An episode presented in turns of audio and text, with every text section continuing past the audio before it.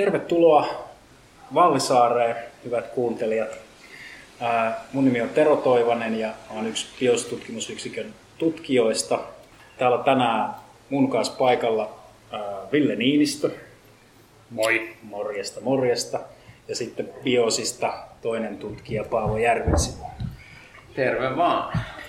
Nyt ollaan siis Vallisaaressa ja, ja täällä on siis tänä kesänä nyt sitten vihdoin koronaolosuhteiden vuoksi viivästyneenä päästy järjestämään tätä Helsinki Biennaalia, ja, ja tota, niin joka pitää siis sisällään hyvin monipuolisesti tänne saareen sijoitettua taidetta.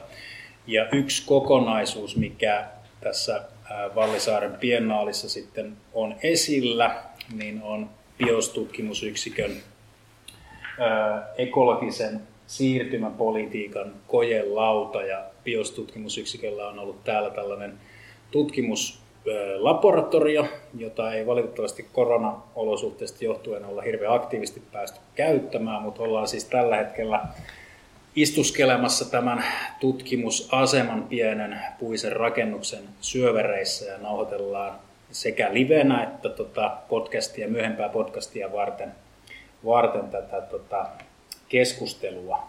Ja pakko mainita, että paikalle tultiin vielä purjeveneellä, Kreta-nimisellä purjeveneellä, joka sekin on itse asiassa osa täällä Biennaalissa olevaa kokonaisuutta, jonka on tehnyt Antti Majava.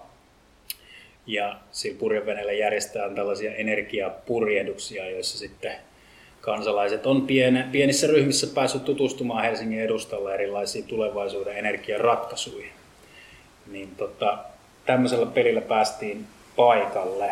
Tota, mutta ehkä voisi mennä Villen lämmittelykysymykseen ensimmäisenä. Tota, mä ajattelin, että voisi lähteä sellaista liikkeelle, että, että, että kun sä oot ollut kaksi vuotta nyt ää, Euroopan parlamentissa, niin, niin tota, useimmiten poliitikolta siinä tilanteessa kysytään, että miltä nyt kansallinen politiikka näyttää, kun olet pystynyt katselemaan sitä tota, hiukan etäämältä. Kansallinen politiikka siis yleisesti ja ehkä me tänään puhutaan erityisesti sitten ilmasto- ja ympäristöpolitiikan tilanteesta. No se on ollut aika kiinnostavaa vaihtaa näkökulmaa, että mä olin 12 vuotta ollut eduskunnassa, nähnyt hallitustyöskentelyä ministerinä ja, ja vihreiden puheenjohtajan niin puoluejohtajan näkökulman ja sitten eduskunnassa eri roolissa ja eri valiokunnissa, niin äh, mä halusin tietysti tehdä politiikassa jotain uutta, että vaihtoehto oli myös lähteä politiikasta muualle, koska koki, että itsekin on terveellistä työelämässä vähän vaihtaa välillä perspektiiviä. Mutta sitten mä ajattelin, että Euroopan parlamentti ja EUta tarvitaan tänä aikana juuri ilmasto- ja ympäristökysymysten ratkomiseen. Iso osa niin kun ympäristö- ja ilmastopolitiikan pelisäännöistä päätetään EUssa, että EU-valta on suurimmillaan näissä asioissa, voi sanoa. Ja, ja nyt kun mä oon ollut kaksi vuotta parlamentissa ja on ollut tietysti poikkeuksellinen aika, ollut tämä korona-aikakin, niin mä oon ollut niin positiivisesti yllättynyt siitä, että kuinka pitkäjänteiseen ajatteluun ja työskentelyyn ja yhteistyöhön europarlamentissa pystytään, kun puhutaan ilmastopolitiikasta. Että siellä aidosti niin kuin meidän työtä ohjaa ainakin niiden, jotka tekee vahvasti ilmasto- ja ympäristöpolitiikkaa, niin, niin pitkäaikavälin kestävyysajattelu, että miten EU 2050 mennessä voisi olla hiilineutraali ja, ja mitä päätöksiä se edellyttää jo tämän seuraavan viiden vuoden aikana, että sinne päästään. Ja, ja sitten luontopuolella, joka on ollut mun iso että niin kuin metsäluonnon monimuotoisuuskysymykset, mm. jotka ovat Suomessa keskustelussa, ja, ja ylipäätään globaali lajien sukupuuttoaalto ja, ja luontokato, lajikato, niin että se nostetaan niin kuin ilmastokriisin rinnalle ratkaistavaksi. Niin tällä parlamenttikaudella ekaa kertaa näin on myös käynyt, että tunnistetaan jopa komission johdossa puheenjohtaja ja varapuheenjohtaja von der Leyen ja Timmermans tunnistaa, että, että biodiversiteettikato pitää myös ratkoa. Ja jos mä katson Suomen politiikkaa, niin Suomen politiikalla ominaista on se, että valtaosa kannattaa ilmasto- ja luontotavoitteita teoriatasolla ja juhlapuheissa ja silloin, kun siitä on kiva puhua. Mutta mut niin kuin suomalainen päivän politiikka ja se päätöksenteko hallituksessa ja eduskunnassa on se, se niin keskustelukulttuuri on hyvin lyhytnäköistä, tempoilevaa ja ajankohtaiseen julkiseen ilmapiiriin ja puolueiden väliseen valta-asemaan liittyvää. Että kyllä mun fiilis tämän kahden vuoden jälkeen on se, että parlamentissa katsoo, niin meillä on mahdollisuus tehdä sellaisia ratkaisuja, että Suomi ja Eurooppa menestyy ja ilmastokriisi ratkotaan. Mutta sitten mun huoli on se, että populismin ja, ja sosiaalisen median paineiden ja erilaisten ääriliikkeiden paineiden niin kuin kourissa, niin miten kansallisvaltiot ja valtioiden tason mm. päätöksenteko kykenee toimeenpanemaan nämä päätökset. Se olikin muuten tosi hyvä itse asiassa intro tähän, mistä me tavallaan halutaan sunkaan keskustella, kun ollaan saatu sut paikalle. Tota, ää, tosiaan voidaan mennä sillä tavalla, että, että minä koitan tässä toimia hostina, asettele kysymyksiä, jos suotte, niin saatan jonkun verran osallistua keskusteluunkin, mutta tota, heitän teille palloja ja Paavo voi sua sitten haastaa meidän BIOS tutkimusyksikön ja tutkimuslöydösten näkökulmasta aina tarvittaessa. Mutta sulla oli joku Vallisaari connection, minkä kerkesit ennen nauhoituksen alkua. Joo. Jo kertoa, kerro siitä, miksi tämä saari on, on tavallaan poliittisestikin sulle tuttu. Joo, siis mulle on tosi hienoa päästä tänne nyt, kun täällä on tämä bianaali ja tämä on helsinkiläisten ja laajemmin suomalaisten löytämä saari, että tämä on niin matkailuarvo ja, ja ja, ja hyöty on iso ja, ja kulttuurisesti ja luonnoltaan tämä on niin kuin upeata, että kohde on nyt, nyt ää, avattu käyttöön, mutta myös tavalla, jossa vaalitaan tätä Vallisaaren luontoa. Mä olin ympäristöministerinä avaamassa tätä saarta käyttöön ja, ja silloin oli ennen mun ajan alkua oli jo päätetty, että puolustusvoimat luopuu tästä, mutta ei ollut rahoja eikä ollut ideaa, että mitä tehdä sille. Niin mä sain sitten Kataisen hallituksessa, silloin tehtiin työllisyys lisäbudjetteja ajatellaan, että lyhyellä aikavälillä työllistetään hankkeisiin, jotka myöhemmin sitten luo niin kuin pysyvää niin kuin elinkeinohyötyä, niin, niin sellaisiin työllisyyshankkeisiin saatiin määrärahoja, niin taidettiin saada toista miljoonaa euroa siihen, että saari tämä pystyttiin tur- tehdä turvalliseksi yleisölle. Eli täällä oli, piti käydä kaikki armeijan vanhat räjähde riskit ja, ja, ja tämmöiset niin kuin, tilat läpi, että ne on turvallisia käyttää ja saari voidaan avata ja, ja tehtiin polkuja, tehtiin, tehtiin reittejä ja, ja, ja metsähallitus sai resursseja niin kuin laittaa tämän siihen kuntoon, että voi avata. Et jos niitä rahoja olisi hankittu, niin taisi jäänyt tänne vaan ajelehtimaan ja ihmiset, eikä helsinkiläiset ehkä olisi tiennyt, että kuinka upea saari tässä edessä on. Aivan näin, ja just kun on päässyt käymään tämän pienallin puitteissa tässä useampaa kertaa, niin tämä on tosi hyvä kokonaisuus ja tekee Helsingistä ihan, ihan tavallaan uudella tavalla avartavan paikan tähän lähelle merelle ja toisaalta sitten myös suojaa. Mitäs Paavo, mitä mieltä Vallisaaresta? No kyllä, no mä oon itse pitänyt tätä kehitystä ylipäänsä tätä niin Helsingin merellistä strategiaa aika kiinnostavana siitä, että jos jos tota, ajatellaan, että lähimatkailu ja, ja semmoinen niin kuin, uh, uudenlaisten näkökulmien löytäminen on tosi tärkeää tämmöisessä niin kuin ekologisessa arjessa ja kehityksessä, niin tämä on niin kuin hienosti osa sitä. Ihan vaan se, että yhtäkkiä voidaan tulla tänne ja nähdä Helsinki tästä perspektiivistä, mikä on tavallaan yleensä muille niin kuin turisteille, ulkomaisille turisteille selkeä perspektiivi, mutta ei niinkään ehkä meikäläisille, niin hieno mahdollisuus. Hmm. Tässäkin parasta aikaa meidän, meidän edessä, kun tässä kynnyksellä tutkimusasemalla ollaan, niin pienä oli vieraita öö, kulkee ohitsemme.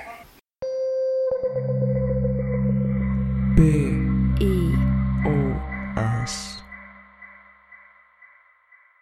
No mutta se Vallisaaresta ja, ja tästä paikasta. Mennään itse asiassa näihin teemoihin, mitä oltiin ajateltu, että käydään Ville sunkaan läpi. Ja niitä oikeastaan niin kuin kaksi. Ensin voitaisiin lähteä liikkeelle tästä meidän siirtymäpolitiikan ideasta ja, ja tavallaan tästä kojelaudasta, mikä täällä Piennaalissakin on nyt näytillä. Ja sitten toiseksi oikeastaan sen toisen tematiikan voisi ö, tiivistää tuohon, mitä se jo aika alustavasti tuossa avasit, eli juuri Euroopan unionin politiikan, ilmastopolitiikan, biodiversiteettipolitiikan ja sitten kansallisen niin kuin ilmasto- ja ympäristötoimien kokonaisuuden jotenkin hahmottamisen. Se on meille, meille biostutkimusyksikössä tietenkin hyvin kiinnostava kysymys. Jotta, mutta tota, jos lähdetään liikkeelle siitä, että, että tota, käydään ensin läpi tota kojelautaa ja ehkä siinä mä voisin sen verran vaan nopeasti avata ja päästä Paavon ääneen, että Biosissa ensin on rakennettu tämän ekologisen jälleenrakennuksen ohjelma, joka julkistettiin tuossa muutama vuosi sitten. Ja 2019. 2019, niin juuri parisen vuotta sitten. Ja tota, siinä, siinä ikään kuin syntetisoitiin se meidän kokonaisnäkemys siitä, että miten niin kuin suomalainen yhteiskunta saataisiin muutettua kokonaisvaltaisesti, saavutettaisiin nämä ympäristötavoitteet. Ja oikeastaan sen valmiiksi saatua, niin sit seuraava vaihe oli aika ilmeinenkin sit siinä, että, että tavallaan pitäisi määritellä sitten vielä vahvemmin politiikkaan ja ehkä tässä tapauksessa niin kuin valtiotason, hallitustason politiikkaa, jotain uutta paradigmaa, jolla pääsisi käsiksi konkreettisemmin sit siihen, että mit, mitä niin kuin politiikasta tulisi seurata, jotta me voidaan ikään kuin jälleen rakentaa ja voidaan ajaa suomalainen yhteiskunta ympäristön reunaehtoihin. Ja siitä sitten ainakin osittaisena tuloksena on tämä siirtymäpolitiikan kojelauta. Tämmöinen kaari me ollaan Biosissa käyty ja, ja tota, niin, ää, se täällä piennaalissa siis esillä. Paavo, haluatko sanoa siitä jotain vielä tarkemmin tai keskeistä ja kysytään sitten Villalta, että miltä ne niin yleisesti kuulostaa. Joo, no tosiaan siinä on kaksi komponenttia, että on se siirtymäpolitiikka sinällään, voidaan keskustella, että miten se eroaa jostakin muusta ja, ja sitten tämä kojelauta, ja kun ollaan tällä nyt kojelaudan äärellä, niin ehkä voidaan aloittaa siitä, että se meidän havainto siitä, kun me lanseerattiin tämä ekologisen jälleenrakennuksen ajatus, että ok, että se kuvasi, jäsensi hyvin ja kuvasi sitä mittavaa urakkaa, mikä meillä on edessä. Se tuntui tuovan semmoisen niin kuin, mm. rakentavan vision ja, ja tota, sanotaanko realistisen jäsennyksen siitä, että mitä se vaatisi. Ja, ja se tuntui saavuttavan niin kuin aika, aika helposti yhteisymmärryksen siitä, että no joo, tämmöistä pitäisi tehdä. Ja, ja tota, sitten siitä tietysti herää se kysymys, että no ok, kaikki ollaan nyt sitten sitä mieltä, että tehdään tämmöinen, mutta miten se konkretisoidaan, että mitä se sitten oikeastaan vaatisi.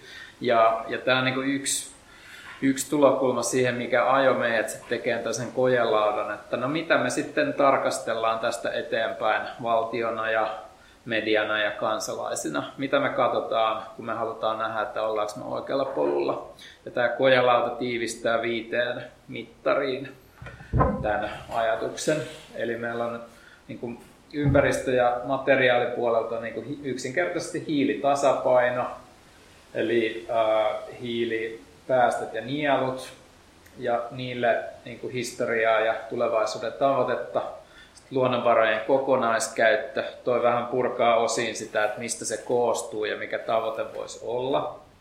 Voidaan halutessamme mennä näihin yksityiskohtaisemmin kyllä, mutta mä nyt vaan hyvin pääpiirteissään käyn läpi. Ja sitten on valtion maksukyky, ja tässä ehkä keskeistä on niin se ajatus, että me ei ajatella, että esimerkiksi talouskasvu ja yleinen työllisyysaste ja tämmöiset tekijät on se, joka määrittää ää, maksukyvyn, vaan, vaan tota, globaalin finanssikriisin, eurokriisin jälkeen ja nyt korona-aikoina ää, ollaan hyvin vahvasti menty siihen, että, että tota, valtion, valtioiden maksukykyä määrittää yhä enemmän Euroopan keskuspankin toimet, ää, se poliittiset instituutiot, jotka ohjaa eurovaltioiden lainansaantia ja maksukykyä ylipäänsä, niin ovat muuttuneet. Tavallaan se on entistä enemmän politiikan käsissä se, että mikä on valtioiden maksukyky. Siihen tämä viittaa tämä European Central Banker tässä, joka, joka tota viittoilee, että, että eli Euroopan keskuspankkiiri sanoo nyt, että teemme kaiken vaadittavan, jotta euroalueella menee hyvin ja, ja tota, valtiot voivat, voivat tehdä tarpeelliset ilmastotoimet ja muut. Niin jos tämmöinen on ikään kuin voimassa, tämmöinen tilanne, niin valtioiden maksukyky on ihan okei. Okay. Ja se, mihin tämä kiinnittää huomioon kansallisessa politiikassa, on vaihtotase. Eli, eli jos se on jotakuinkin tuossa tasapainossa, niin silloin meidän, me esimerkiksi velkaannuta voimakkaasti ulkomaille ja niin edespäin joka olisi haitallista, vaikka meillä olisikin tämmöinen niin suotuisa EKP-politiikka ja niin edelleen. No sitten yhteiskunnallinen resilienssi tuntuu näinä aikoina yhä tärkeämmältä. Eli jotakuinkin semmoinen samassa veneessä oleminen. Koetaan oikeudenmukaiseksi nämä muutokset mitä, mitä tapahtuu ja tulevaisuuden visiot ja, ja on sellainen niin osallistumisen tunne. Ja, ja tota, se on täysin oleellista tällaiselle massiiviselle ekologisen jälleenrakennuksen projektille, koska se ei synny käskemällä tai kuristamalla tai pakottamalla, vaan, vaan se vaatii sellaista osallistumista ja luovuutta ja kaikkea sellaista. Ja sitten siirtymä työllisyyden ajatus, joka lähtee, lähtee siitä, että me voidaan hahmottaa, mitä töitä meidän tarvitsee tehdä, että ekologinen jälleenrakennus tulee tehdyksi tietyillä aloilla. Sitten me voidaan katsoa, että missä määrin nämä alat jo tekee sitä, mitä pitäisi tehdä, missä määrin sieltä katoaa tietynlaisia työpaikkoja, missä määrin sinne syntyy uutta työpaikkaa. Eli tämän, tämän idiksenä on siirtää se keskustelu työllisyydestä, siitä yleisestä kaikki työ on arvokasta. Me työsken politiikassa pyritään vaan hilaan sitä työllisyysastetta yleisesti eteenpäin siihen työn sisältöön, että me osataan oikeita asioita ja me tehdään oikeita asioita. Eli kaiken kaikkiaan, niin kuin, jos me ajatellaan tätä kojalaada indikaattoreita ja siirtymäpolitiikkaa yhdessä, niin se idis on, että me ohjataan yhteiskuntaa suoraan näihin ekologisiin ja sosiaalisiin tavoitteisiin. Ei niin, että me ensin tavoitellaan talouskasvua tai jotakin muita asioita ja sitten toivotaan, että siinä samalla tapahtuisi näitä, näitä toivottuja asioita, vaan nimenomaan suoraan ja suunnitelmallisesti ja ripeästi. Ehkä tämä voisi tiivistää tänään.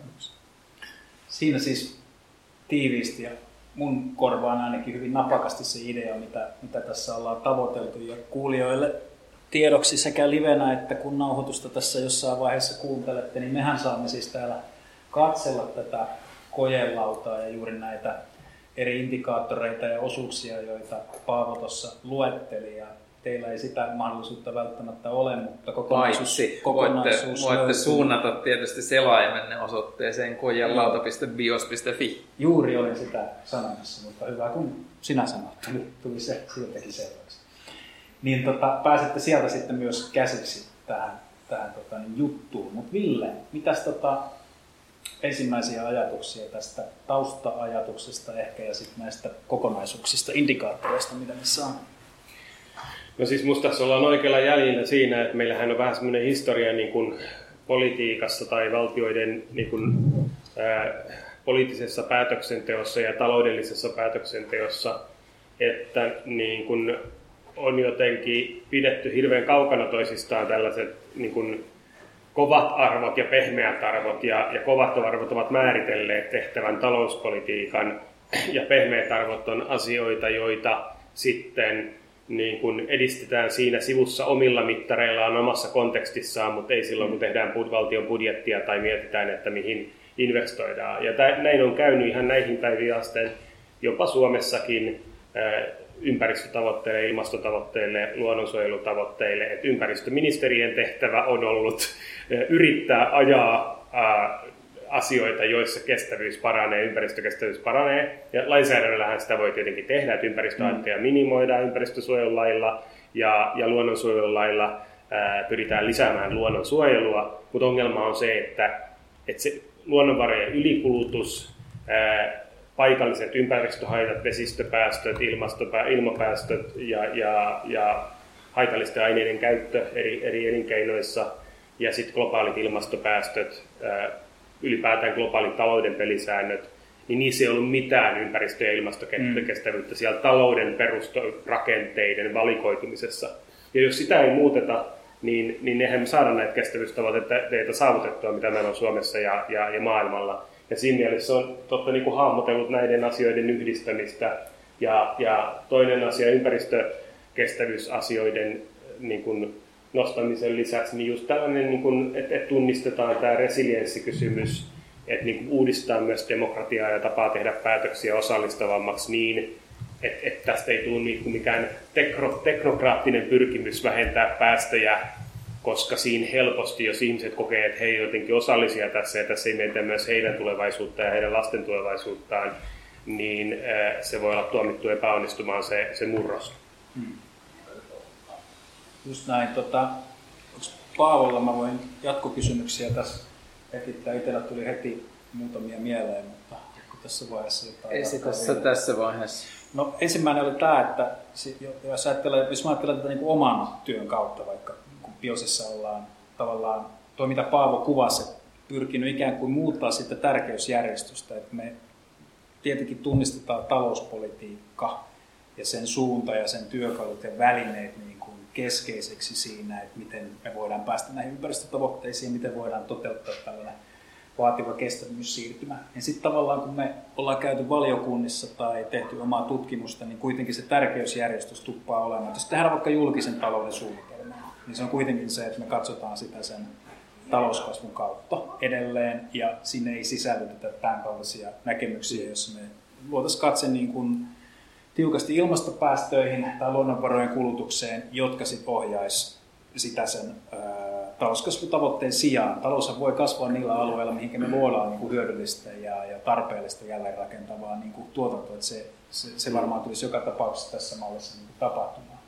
Niin ja sä kuvasit tota, että ministeriöiden välisessä suhteessahan tämä tavallaan näkyy kanssa. Mm. Jo ihan resurssoinnissa, että ympäristöministeriön resurssipuoli on aika paljon pienempi kuin vaikka... Se on meidän ylivoimaisesti pienin ministeriö, niin, että on... oikeusministeriön kanssa ne on niitä nappikauppaa ministeriöitä. Kyllä. Puhutaan sadoista miljoonista, kun sitten taas maa- ja metsätalousministeriön resurssipuolella puhutaan kymmenistä miljardeista ja, ja temmi ja, ja sitten tietysti nämä isot, isot tota, opetus, sosiaali- ja terveyspuolihan vie tietysti budjetista, budjetista sitten ison osan, mutta niin kun, se epäsuhta on iso ja valtiovarainministeriön tapa tehdä esimerkiksi edelleenkin veropolitiikkaa, niin, niin kestävän kehityksen budjetoinnista on puhuttu ja ympäristö- ja ilmastoasioiden sisäaimisesta on puhuttu, mutta lähinnä se näkyy edelleen ei kokonaisuutta ohjaavana yhtenä tekijänä, vaan näissä pisteveroissa, eli ympäristöhaitallisissa veroissa.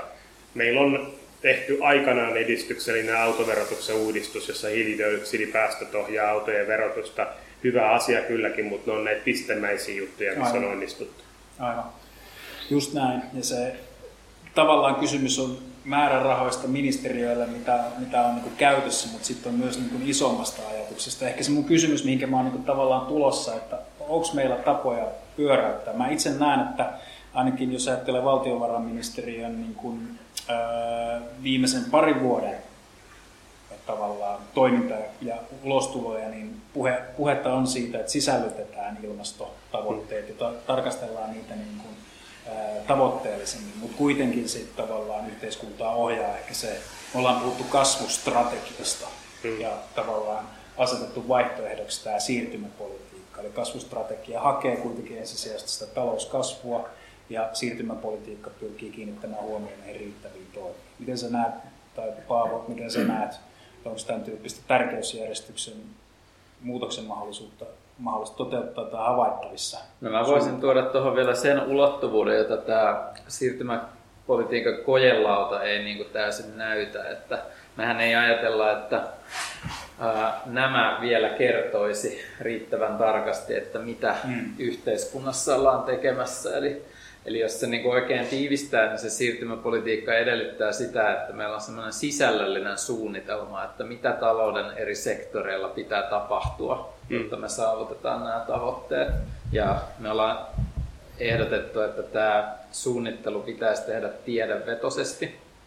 Ää, totta kai muitakin osallistaen. Voidaan mennä tähän niin kuin ajatukseen syvemmin. Ää, tuonnempana, jos, jos tarvitaan, mutta että se on niin kuin ihan keskeistä sille, että me voidaan, siis vaikuttaa siltä, että meiltä puuttuu niin kuin se ää, semmoinen jaettu kollektiivinen joku yksi ää, tiedollinen kokonaisuus, johon me voidaan vedota, kun me puhutaan näistä ilmasto- ja ympäristöteoista, mitä tässä tulevina vuosikymmeninä pitää tehdä. Ne on niin kuin konkreettisia asioita, jotka pitäisi pystyä kuvaan tasolla tavalla, että sitten kaikki hahmottaa, voi muodostaa oman kantansa siitä, että onko nämä järkeviä vai ei, mutta että kaikki hahmottaa. Sitten se ei menisi niin, että yksittäinen poliitikko joutuu sit aina A-studiossa luettelemaan niin kuin joka ikisen hyvän toimenpiteen ja sitten vastapuoli niihin jotain vastustaa, vaan sitten ministeri vaan viittaa siihen tiettyyn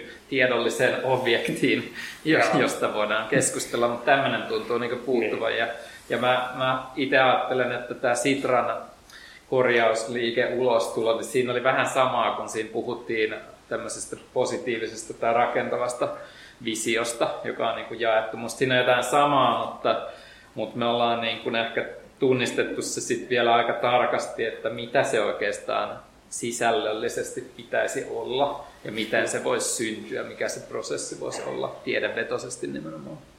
Ja tota varmasti tarvitaan, siis jos ajattelee poliitikkona tätä, mikä tämä rakenne on, niin ilmastopolitiikka ja, politiikka ja ilmaston niin kuin lämpenemisen aiheuttavat sään ääriilmiöt on esimerkiksi tänä kesinä ollut niin ilmiselvästi esillä Keski-Euroopan mm. tulvissa ja Kanadan lämpöaloissa ja, ja erilaisissa ääriilmiöissä, jotka aiheuttaa, siis uhkaa suoraan ihmisten terveyttä ja henkeä. Ja, ja tässä tilanteessa niin ilmastopolitiikka nousee esille ja kaikkien politiikoille kuuluu siihen jotain vastata. Mutta, mutta se on niin kuin ihan eri asia kuin, että se ohjaa jokaisen ministeriön työtä, heidän pitkäaikavälin visiointia. Että me ollaan edelleenkin sellaisessa maailmassa Suomessa, jossa niin kuin vaikka maa- ja metsätalousministeriön suhtautuminen edelleen on se, että, että niin kuin he haluaa vaalia ja varjella sitä perinteistä tapaa, jossa heidän sektorin tuet, esimerkiksi maatalouteen menee tosi paljon tukia Suomessa ja Euroopassa, että nämä tuet on ensisijaisesti sektorin omista historiallisista tavoitteista lähteviä yleisiä toimeentulotukia, hehtaaritukia ja, ja jopa niin, että, että jos viljelijä saa tukea siitä, että se viljelee mahdollisimman isoa pinta-alaa, niin se luo kannustimen Suomessa käytännössä raivata turvesoita pelloiksi, joka aiheuttaa mittavia ilmastopäästöjä. Niin, niin, niin kun, kun vihreänä poliitikkona kritisoi sitä, että meidän ohjausjärjestelmä on pielessä, meidän tukipolitiikka on pielessä, niin nämä poliitikot, jotka puolustaa sitä järjestelmää, jota he ovat itse rakentaneet, niin sanoo, että ei viljelijöitä saa syyllistää, että tuhmasti puhuttu. Ei me viljelijöitä syyllistetä, vaan näitä poliitikkoja, jotka suojelee vanhaa tukijärjestelmää. Mutta niin tavallaan ei me ole vielä päästy siihen asentoon, että yhteiskunnan kriittinen katse kohdistuisikin siihen, että eihän tällaista voi jatkaa, että ei voi olla niin, että jos me ajatellaan globaalia lajikatoa ja ilmastokriisin etenemistä ja sitä, kuinka iso osa ruoantuotannon muuttaminen kestäväksi on siinä, että me saadaan nämä molemmat hallintaan, niin emme voida jatkaa sitä jakoa, että on ilmastokeskustelu ja sitten on tämä keskustelu, jossa valtaosa meidän resurssijaosta menee edelleen niin kuin, niin kuin ennen, täysin riippumatta ilmastotavoitteista. Ja tämä on niin kuin se politiikan todellisuus, johon tieteen pitäisi tuoda se se niin kuin faktapohja. Ja EU:ssa mun kokemus on se, että EU:ssa kun tehdään näitä päätöksiä, niin se tutkijoiden ja tutkimuksen ja tieteen ääni kuuluu itse asiassa kovempaa. Suomessa ää, varsinkin jos on kysymys EU-päätökseen liittyvä kansallinen keskustelu, niin meillä edelleen se kääntyy jotenkin siihen, että Suomen kansallinen etu mystisesti voikin olla se, että käytetään maataloustukia tehottomasti ympäristön kannalta tai jopa ympäristöhaitallisesti. Eihän se voi olla meidän kansallinen etu, mutta lobbarit ovat ja, ja nämä niin konservatiiviset politiikat on, ovat luonnistuneet luomaan sellaisen keskustelukulttuurin, jossa sitten tavallaan he hallitsevat sitä, miten puhutaan. Ja tätähän pitäisi haastaa, että ei ole maatalouden etu, että niin kuin kiertotalous ei etene tai hiiliviljely ei etene, koska ne on sellaisia asioita, mille tulevaisuudessa on valtava kulutuskysyntä.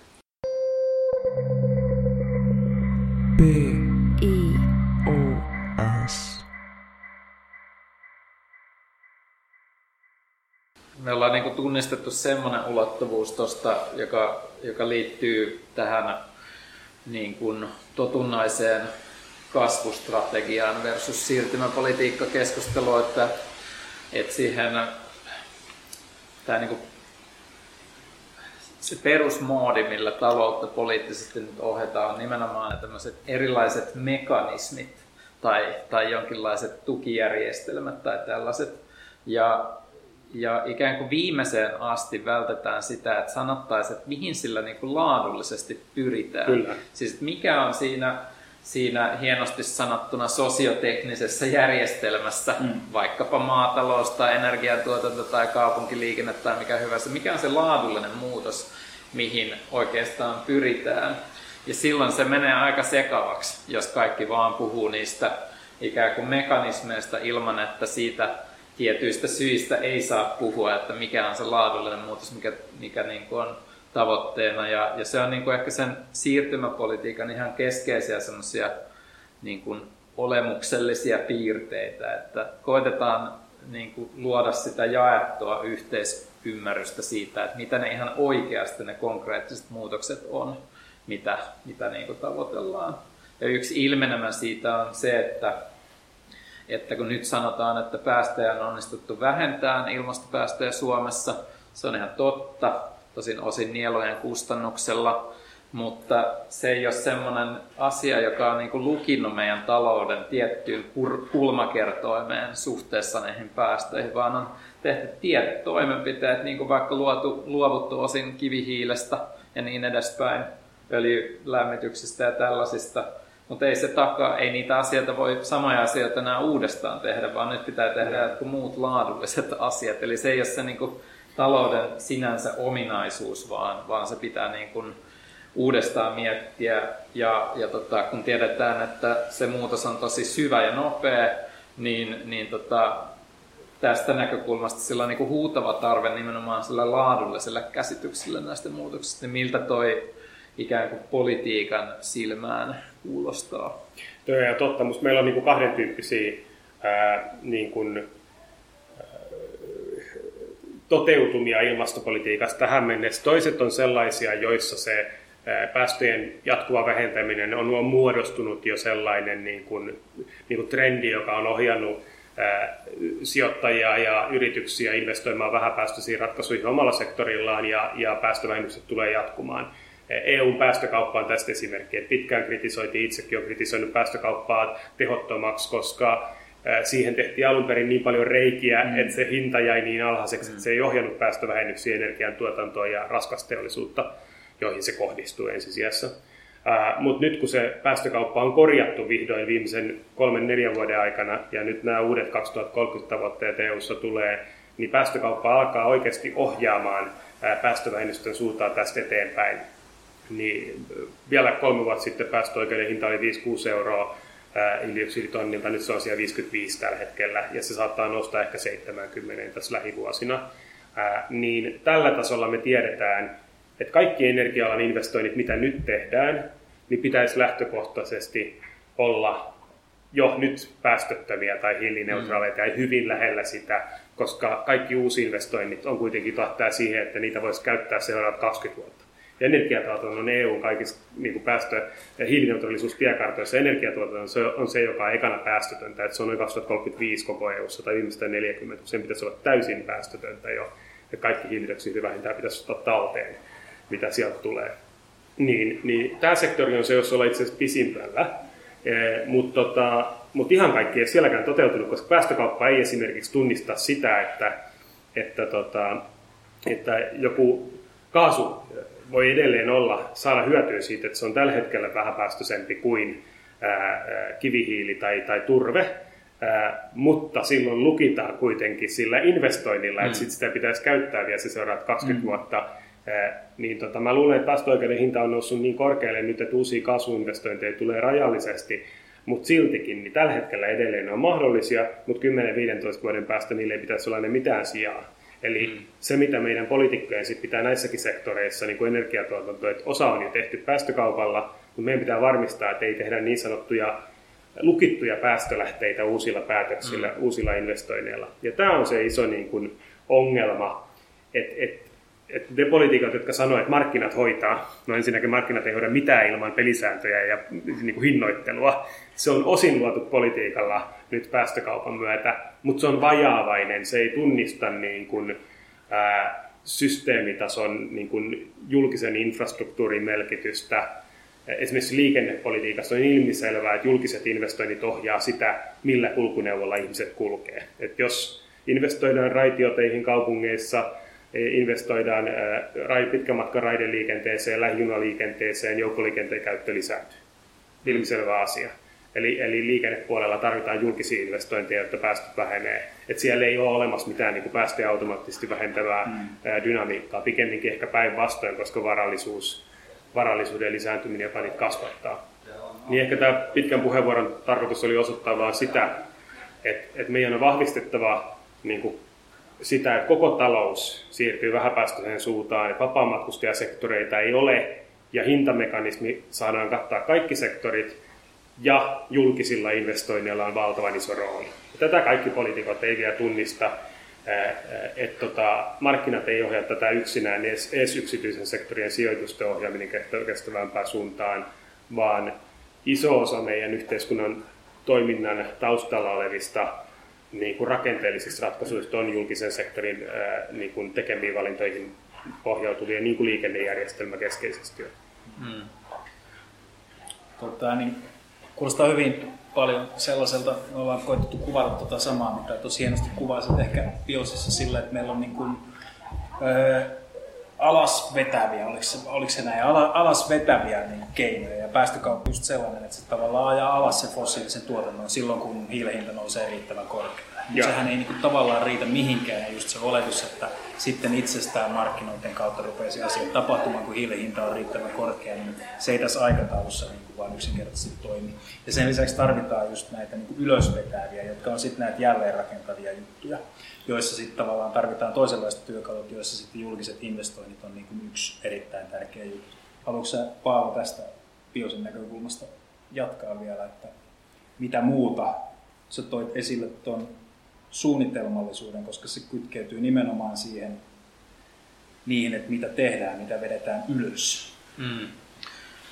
Joo, no sillä suunnittelulla tietysti tunnistetaan ne ne tota, erot nykytilanteeseen ja ehkä tunnistetaan sitä sitten, että mihin, mihin vaikkapa nimenomaan Suomessa kannattaa keskittyä, jos on tietyt ekologiset ja materiaaliset ja myöskin sitten sosiaaliset reunaehdot, mitä tällä osataan tai halutaan tehdä ja kaikkea mm. sellaista, niin ne tulee ihan todella oleelliseksi kysymykseksi siinä, kun ylös ajetaan tietyn tyyppisiä järjestelmiä tai tietyn tyyppistä liiketoimintaa sun muuta. Ja, ja tota, jotenkin suomalaisessa keskustelussa on, on tuntunut, että sitä niin karsastetaan sitä ajatusta, että me kollektiivisesti tai valtio auttaisi sitä tai osallistuisi. Että ajatellaan pikemminkin, että älkää tulko sähläämään sinne niin kuin yksityiselle tontille. Ja, ja tota, ehkä muistetaan sanoa, että no totta kai perustutkimus on ihan jees ja, ja lääketiedekin on nykyään ihan jees, kun meillä on näitä kulkutauteja ja muuta. Mutta tota, sitten se perusmoodi Suomessa on kuitenkin vähän semmoinen, että ei ajatella, että se on hienoa, jos tunnistetaan sellaisia niin kuin muutoskohteita, vaikkapa nyt just maataloudessa, että se ei ole syyllistäminen, vaan se on se niin kuin tunnistaminen, että no tämä on se niin kuin ongelmakenttä ja noita juttuja, muutoksia pitäisi saada aikaa ja tätä me jo osataan, tätä ei vielä osata, siirretään niin korkeakoulututkimusta ja, ja tota, tuotekehitystä ja muuta sinne, tarvitaan koulutusta, tarvitaan kysyntää ja kaikkea sellaista, että se voidaan niin kuin, kollektiivisemmin ajaa niitä oikeita asioita ylös. Ja tämä on niin kuin jostain syystä tämä on tuntunut todella niin kuin hankalalta keskustelut Suomessa, niin miltä se näyttää E- Euroopasta käsin? Ää, tunnistan, mitä sanot, ja se on vähän niin kuin tavallaan just, just ongelma ää, niin kuin palaa siihen, että liian paljon ajatellaan, että julkinen sektori jotenkin osa ajattelee, niin kuin, se jännä tavalla, että suomalainen poliittinen oikeisto usein sanoo, että julkinen sektori on liian iso ja, ja sitä pitäisi tehostaa tai jotain. Mutta sitten samaan aikaan, silloin kun tehdään ympäristö- ja ilmastopolitiikkaa, niin se on sitä, että julkisen sektori ei saa tehdä täällä mitään. Äsken sanoin, että sitä pitäisi tehostaa. No, osa sitä tehostamista esimerkiksi olisi se, että me tunnistetaan se, että meillä on aika iso julkinen sektori, kunnat tekee valtavasti julkisia hankintoja, mitä ruokaa tilataan kouluihin, julkisiin keittiöihin, miten ylläpidetään rakennuskantaa, julkista rakennuskantaa. Me puhutaan aika isosta prosenttiluvusta Suomen rakennuskannasta, joka on julkisyhteisöjen omistamaa ja käsissä. Jos sinne laitetaan hyvin kovat tavoitteet peruskorjauksissa energiatehokkuudelle, vaihdetaan lämmitysjärjestelmiä, vaihdetaan LED-valoihin ja, ja sitten hankitaan ekologista kestävää ruokaa, lähiruokaa, luomuruokaa, niin me ohjataan markkinoita ja, ja, ja yhteiskuntaa siihen suuntaan, että nämä ratkaisut yleistyy ja ne, ne tulee edullisemmiksi myös siellä yrityskenttäpuolella. Ni, niin on ilmiselvää tavallaan se, että ajat, valinta ei ole sen välillä, että tehdäänkö julkisia investointeja vai ei, vaan että onko meillä niin kuin notkea, moderni, siis eteenpäin katsova valtio ja, ja kunnat, jotka miettii, että ne asiat, mitä me tehdään, niin ne tähtää pitkälle tulevaisuuteen, ympäristökestävyyteen ja sosiaaliseen kestävyyteen. Minusta tässä on tärkeää pitää tämä sosiaalinen kestävyys yhtä lailla mukana, että tämä murros mietitään niin, että miten tämä, tässä niin parannetaan ää, ihmisten asemaa. Ja, ja minusta yksi esimerkki tässä on se toi metsäkeskustelu maatalouden ohella, mikä on Suomessa semmoinen vähän, jos helposti tulee, tulee riitaa, että julkisessa keskustelussa valtion tasolla ja varsinkin kun puhutaan EU-vaikuttamisesta, niin jännästi näyttää siltä, että joillekin suomalaiset metsät ovat vain metsäteollisuuden raaka-ainetta ja metsänomistajan oikeus hakata miten hän haluaa. Mutta me tiedetään kaikki, kun me mietitään suomalaisten metsäsuhdetta, niin metsät on meille aika paljon enemmän. Et se on tietysti luonto ja silloin oma itseisarvonsa, mutta ihan se taloudellinen ja kulttuurinen ja hengellinen, ihan fyysisen ja henkisen hyvinvoinnin hyöty, mitä metsistä tulee, silläkin on rahallista arvoa. Se, että meillä on metsässä hiihdetään, metsässä kerätään marjoja ja, ja, ja sieniä, metsässä metsästetään, metsässä uh, urheillaan, suunnistetaan, siellä tehdään vaikka mitä. Ja kaikella tällä on myös suoraa ja epäsuoraa taloudellista arvoa sen, sen hyvinvoinnin kautta. Niin silloin kun me mietitään, että miten meidän metsiä tulisi vaalia, niin nämäkin asiat pitäisi arvottaa, koska me tiedetään vaikka se, että jos metsien talouskäytön politiikka on se, että avohakkuita suositaan, niin siitä kärsii luonnon lisäksi myös nämä muut arvot. Ja sitten tietysti matkailuelinkeino, jos mietitään kansallispuistoja, niin, niin silloin kun mä olin ympäristöministerinä, niin me nostettiin paljon siis kansallispuistoja esille niin kuin aluetaloudellisten hyötyjen luojana. Mä muistan, kun mä aloitin ministerinä 2011, niin luonnonsuojelupiireissä oli vähän semmoinen kahtia jakautunut tunnelma, että osa oli sitä mieltä, että kansallispuistot on, niin kuin, näitä jo tarpeeksi ja näistä puhutaan liikaa. Että nyt kaikki vähän rahaa, mitä saadaan ympäristöasioihin, pitää laittaa luonnonsuojelualueiden hankintaa, että niin kuin perusluonnonsuojelualueet lisää. Ja toihan olisi houkutteleva ajattelutapa, että kansallispuistossa on, niin on vain pieni osa luonnosta, että okei, laitetaan kaikki rahat kehittää luonnonsuojelualueita. Mutta mä lopulta päädyin niin hylkäämään tuon paradigman ja totesin, että et tavallaan et, et se ei riitä, vaan jotta me voidaan muuttaa tämä laajempi poliittinen suhtautuminen luontoon ja, ja luonnonsuojelualueisiin ja, ja ympäristöpolitiikkaan, niin kansallispuistot on väline herättää suomalaiset tunnistaa, tämä on meidän yhteistä luontoa ja tämä on arvoa, ja se taloudellinen tulo, mikä tulee kansallispuistoista, luo semmoisen dynamiikan, jossa laajempi osa väestöä ja poliitikkoja tunnistaa, että luonnonsuojelun pitää panostaa rahaa ja se tuottaa myös siis vastinetta. Et, et kysymys ei ole siitä, että laitetaanko rahaa luonnonsuojelualueiden määrän kasvattamiseen tai kansallispuistoihin, vaan se, että niin me saatiin sitä mainstreamia, että luonnolla on myös taloudellista arvoa, niin se johti siihen, että on helpompi saada sit lisää rahaa myös siihen perusluonnonsuojelutyöhön. Mutta tästä vielä seuraava askel, mitä Suomessa ei ole saavutettu, on siis just sen tunnistaminen, että et, et tätä globaalia luontokatoa, ihmiskuntahan muokkaa tämän maapallon luontoa aivan, aivan hurjaa vauhtia. Valtaosa maapallon pinta-alasta enemmän tai vähemmän ihmisen muokkaamaa.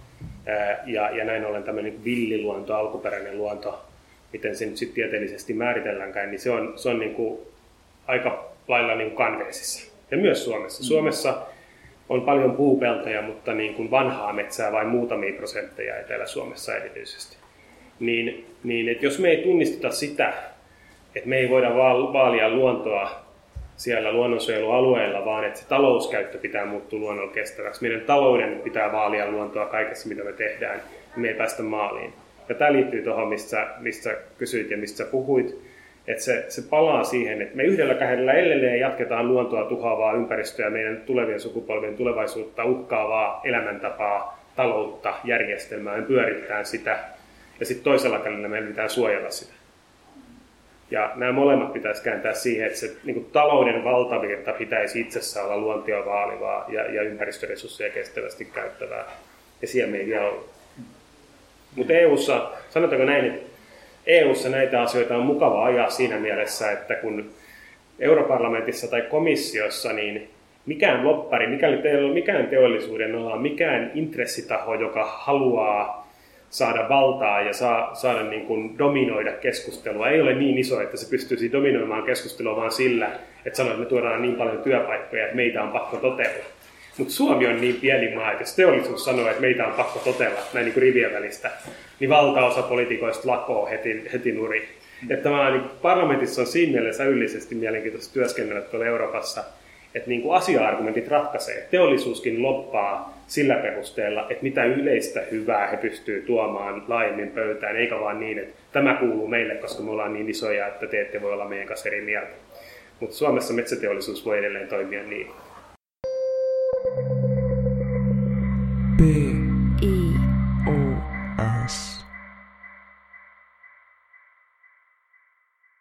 Ehkä mä vielä härnäisin teitä tuolla teollisuuskysymyksellä. Eli, eli tota, niin jotenkin lyhyt kartoitus siitä. Meidän kokonaisuudessahan ei, ei varsinaisesti niin teollisuudesta tai semmoisesta määrätietoisesta Suomea koskevasta teollisuuspolitiikasta, joka, joka siis olisi niin kuin tulevaisuuden teollisuuspolitiikkaa. Ja puhuta ehkä, ehkä tuon työllisyyskysymyksen ja sen työllisyyden ohjaamisen osalta kyllä. Mutta sä mainitsit jo tuon metsäteollisuuden ja me ollaan nyt Biosissa sitten viime keväänä erityisesti koetettu pohtia tämän teollisuuspolitiikan tulevaisuutta ja tämä hallitus on laittanut liikkeelle nämä teollisuuden tiekartat ja ne on meidänkin ajatuksissa niin poikkeuksellisia kansainvälisesti siinä mielessä, että ne on syvällisiä, ne on laajoja. Sellaisia ei ole tehty ainakaan kovin monessa maassa ja samaan aikaan se prosessi on osallistuttanut suomalaisen elinkeinoelämän ja teollisuuden niin kuin mm. mukaan näihin ilmastotavoitteisiin ja toimiin. Mutta toki se pitää sisällään monia ongelmia myös, että ensinnäkin niin kuin teollisen siirtymän määrittely on teollisuuden itsensä käsissä. Siinä ei ole tällaista tiedevetoisuutta eikä sen, sen tyyppistä kommunikaatiota. Siellä on luonnonvarat, erityisesti metsäbiomassa. Jos katsotaan kokonaisuutta niin kuin ylisektoraalisesti niitä karttoja, niin biomassa käytetään moneen kertaan Suomesta. Ja, ja tota, niin toisaalta ne on ruokkinut sit sellaisen tavan esittää hallituksenkin keskuudessa asioita, että ikään kuin tämä homma olisi jo hallussa, vaikka mitään ei olla niin kuin vielä tehty. Se voi hyvin niin kuin optimistisen vision siitä, että mikä mm. meidän luonnonvarojen käyttö ja teollisten prosessien tilaa ja koko teollisen niin kuin kehityksen suunta on niin kuin tulevaisuudessa. Niin mä olisin toivonut jonkunlaisia kommentteja teiltä molemmilta ehkä niin kuin tähän. Tämä metsäteollisuus on kiinnostava Suomen osalta, koska se on kansallisesti niin hirvittävän iso kysymys Metsäteollisuudella on perinteisesti tietenkin tosi paljon valtaa, valtaa, mikä ei voi olla näkymättä myöskin siellä Euroopan parlamentissa silloin, kun mm. Euroopan unioni tekee metsälainsäädäntömuutoksia ja niin edelleen. Mutta jos ajattelen että vaikka sen metsäteollisuuden esimerkin kautta, niin me ollaan puhuttu tällaisesta ää, metsien ajojärjestyksestä esimerkiksi. Et se, sen osaltahan meidän on aika helppo lähteä visioimaan, että kun meillä on nämä hiilen hinnoittelu, ja jos meillä on hiilinielujen hinnoittelu, jos me tavallaan pistetään hintaa tai arvoa metsin, metsäbiodiversiteetille entistä enemmän, niin se nostaa sitä tietenkin metsän hintaa ja se itsessään suuntaa metsän käyttöä tiettyyn suuntaan. Ja oikeastaan sitä vastaanhan helposti tietenkin käydään taistelua, koska tavoite on pitää metsän hinta mahdollisimman alhaisena, jotta me nykyistä tuotantoa pystytään ikään kuin pyörittämään. Mutta tämä itsessään veisi metsäsektoria tiettyyn suuntaan, sehän muuttaisi ajojärjestetty kutakuinkin sellaiseksi, että ensin pidettäisiin huolta hiilinielujen kasvusta, luonnon elonkirjan tilasta, sen jälkeen meillä tulisi ehkä mekaanista, niin kuin, pitkäkestosta, jalostusarvoltaan vähän korkeampaa tuotantoa, uusia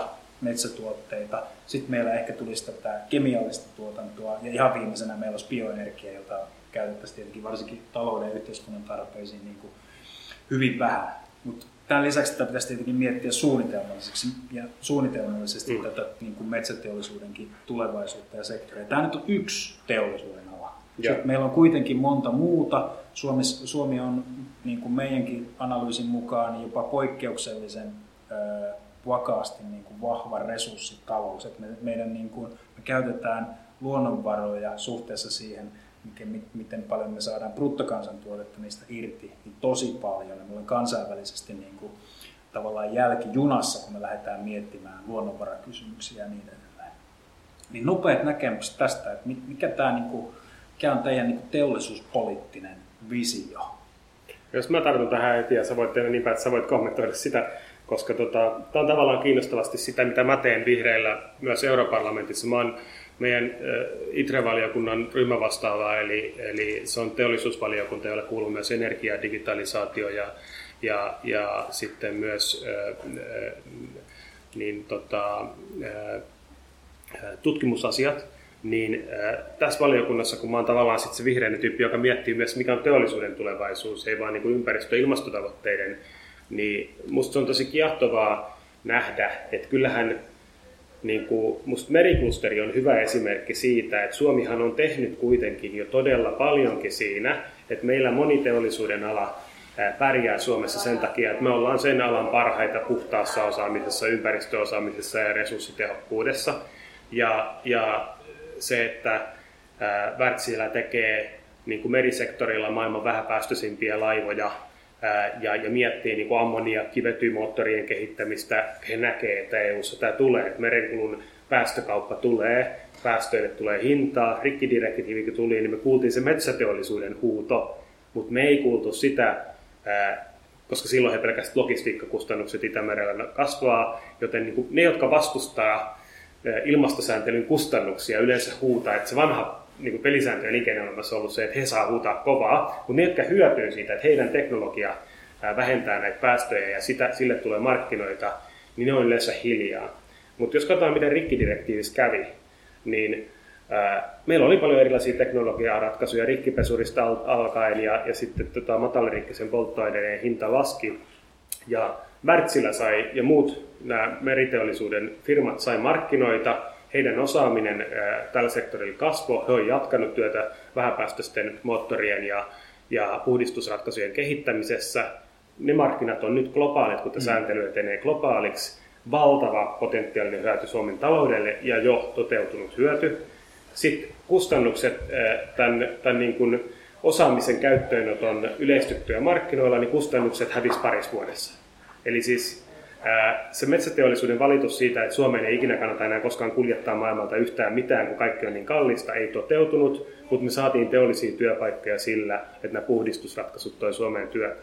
Jos mietitään historiallista ketjua, niin tämähän on ollut Suomen teollisuuden menestysstrategia jo aikaisemmin, että jätevedet puhdistettiin 70-80-luvulla. Teollisuus silloinkin vastusti sitä sääntelyä, mutta se veden puhdistamisen osaaminen on se sektori sitten, myös kemiallinen puhdistaminen, jossa kemian kaltaiset firmat on nyt sitten maailmalle vielä ympäristöratkaisuja, joilla vesistöjä puhdistaa myös Kiinassa. Ja, ja mä näen, että tätä niin kuin dynamiikkaa vaan pitäisi jatkaa. Että sä oot ihan oikeassa siinä, että Suomi on edelleen niin kuin meidän teollisuus on raaka-ainevaltaista, varsinkin se metsäteollisuus. Sen takia se metsä nousee usein keskustelussa esille, koska se tarvitsee paljon raaka-aineita. Mutta meillä on siellä rinnalla tämä, tämä puhtaan teknologian sektori. Ja jos me katsotaan Suomen clean tech-sektoria, sen liikevaihto on jo huomattavasti isompi kuin metsäteollisuuden ja työllisyys moninkertainen. Et jos näiden niin sektoreiden merkitystä mietitään, niin se perinteinen ajattelutapa on jo muuttunut. Ja se, mitä meidän, pitäisi, meidän teollisuuspolitiikan pitäisi olla sitä, että miten me saadaan Suomeen teollisuuteen työtä näillä ympäristöratkaisuilla. Ja valtion tukipolitiikan ei pitäisi etsiä tapoja tukea teollisuuden ympäristöhaitallisen toiminnan jatkumista muutoksen oloissa, vaan ne tuet pitäisi olla innovaatio- ja kehitystukia siihen, että se teollisuus on niiden vähäpäästöisen ratkaisujen kehittäjä kaikilla sektoreilla. Ja metsässä me tiedetään, että se tarkoittaa sitä, että, että niin kuin jalostusarvoa pitää nostaa, pitää siirtyä sellaisiin tuotteisiin, jos raaka-aineiden määrä on pienempi lopputuotoksessa ja älyn määrä suurempi. Ja tätä kehityssuuntaa pitäisi jatkaa myös sillä sektorilla. Todennäköisesti myös nostaisi metsän arvoa ja hyödyttäisi metsän Kyllä. Mitäs Paavo, mikä sun teollisuuspoliittinen visio Suomelle? Niin, no, no tota, monissa keskusteluissa, mitä nyt on käyty biosissa ja ulkopuolella, niin vaikuttaa siltä, että se suurin uhka suomalaiselle teollisuudelle on se, että me pidetään kiinni siitä olemassa olevasta ja puolestetaan sen oikeuksia toimia, vaikka, vaikka ympäristö ja muut tavoitteet muuttus.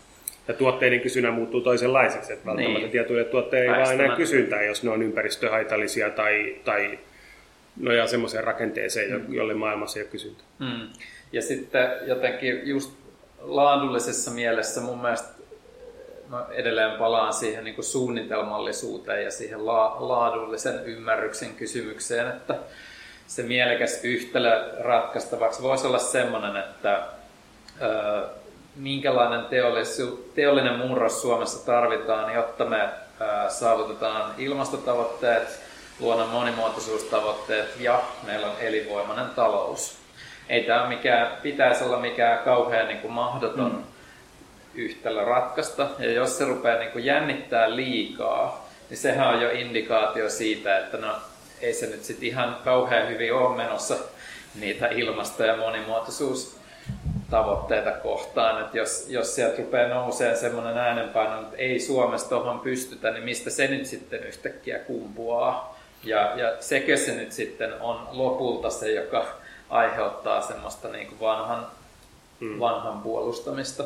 Että ei tietenkään sinisilmäinen tarvi olla, mutta, mutta silloinkaan se johtopäätöksen pitäisi olla, että joka tapauksessa niitä, tavo- niitä tavoitteita kohti pitää pyrkiä. Ja sittenhän me niin kun panostetaan siihen tutkimukseen ja muuhun osaamiseen, jolla me saadaan siitä niin kuin totta täällä. Ja sitten voidaan lähteä niin kuin kilpailevaan teollisuuspolitiikkaan, pidetään huolta siitä kilpailukyvystä ja, ja sen sellaisesta, mutta kyllä mä niin kun pitäisin aika avoimet portit siinä tiedollisesti, että me avoimesti yritetään ratkaista, että mitkä ne muutokset pitäisi olla, että me toi edellä mainittu yhtälö ratkaistaan. Mm.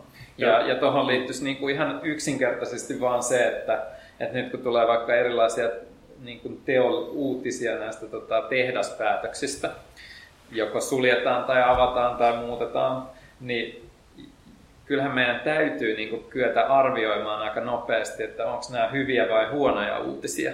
Nythän mm. ne menee ihan sekaisin, että ei uskalleta tavallaan sanoa, koska silloin väistämättä niin kuin profiloituu vastustajaksi tai, tai pöliäksi kannattajaksi tai miksi mm. hyvänsä, koska ei ole sitä niin kuin tiedollista taustaa, mitä vastaan voisi argumentoida. Niin, ja teollisuuden pohja jatkaa samanlaisena. Ja meillä on, tämä näkyy niin muutamissa asioissa just tavallaan se, että halutaan syödä kakkuja ja sitten sit säilyttää se samaan aikaan. Että et niin kuin EU-ssa, kun on tehty tätä kestävää rahoituksen taksonomiaa, eli pyritty luokittelemaan, kun yksityisellä sektorilla on paljon valtavaa kysyntää ja sijoittajat haluaa sijoittaa sijoitusrahastoihin, jotka sanoo sijoittavansa vaan niin kuin ilmastotavoitteiden mukaisiin luonnon monimuotoisuutta vaaliviin kohteisiin, niin se pitäisi määritellä, että mitä nämä investoinnit on niin EU päätti tehdä tämmöisen taksonomian, jos määritellään, että mitkä on eri elinkeinoelämäaloilla kestäviä sijoituskohteita. Ja jännää, sitten alkoi hirveä huuto Suomessa, että nyt tämä on suuri uhka suomalaiselle metsäteollisuudelle tai meidän metsäsektorille tämä taksonomia. Kun, sitten kun mä yritin kelata, että miksi se on uhkaa, että se on mahtavaa, että jos teillä on näitä edelläkävijähankkeita, niin sitten ne nousee ja niihin saa rahaa. Mutta onko että he olisivat sitä mieltä, että kaikki metsäalan sektorin investoinnit pitäisi automaattisesti olla vihreitä ja tämän niin kuin, heidän mielestä edullisemman rahan piirissä, koska jos sijoittajia halutaan ohjaa sinne rahaa, niin voi olla, että korkotaso voi olla alhaisempaa ja muuta, että siinä on tämmöinen taloudellinen insentiivi. Mutta jos teollisuus ja, ja Suomen julkinen keskustelu suhtautuu siihen, että kaikki Suomen, Suomessa nyt harkinnassa olevat mahdolliset investoinnit on kaikilla meidän elinkeinoelämällä jo automaattisesti vihreitä, niin mihin niitä teollisuuden tiekarttoja tarvitaan, mihin me tarvitaan ilmastopolitiikkaa tai päästöjen vähentämistä, että sehän ei ole vaan niin kuin totta. Että se, se tavallaan, ja mä oon yrittänyt keskustella tässä metsäteollisuuden kanssa, koska osahan niin tietysti ymmärtää tänne, että eihän se noin voi mennä. Ei voida sanoa, että puuenergiakäyttöä lisäävä biomassa tehdas olisi nyt niin kuin vihreä investointi, varsinkin jos sen raaka-aine pohja on vähän epävarma, että se voi olla, olla tuotettu sellaisesta raaka-aineesta, jota kannattaisi mieluummin käyttää laadukkaampaan ainespuusta esimerkiksi. Niin tota, ää, kyllä siihen niin alakin tunnistaa sen, että, että okei, jos ne kriteerit olisi vähän tiukemmat ja me aidosti halutaan olla globaaleja edelläkävijöitä, niin mehän hyödytään suhteessa meidän kilpailijoihin siitä enemmän, kuin ne kriteerit on löysät ja kaikki on automaattisesti sen piirissä.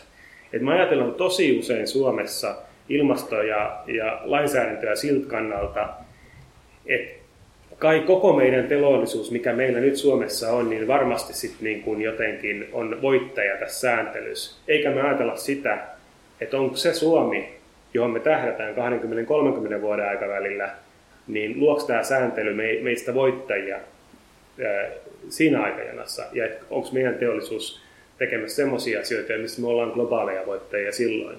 Et kyllähän EUn taksonomia lähtökohtaisesti se, että rahoitusta ohjataan kestäviin kohteisiin, pitäisi auttaa Suomen teollisuutta, jos se on eri sektoreilla edelläkävijä ää, oman tonttinsa ää, ilmastovaikutuksissa. B. I. O. S.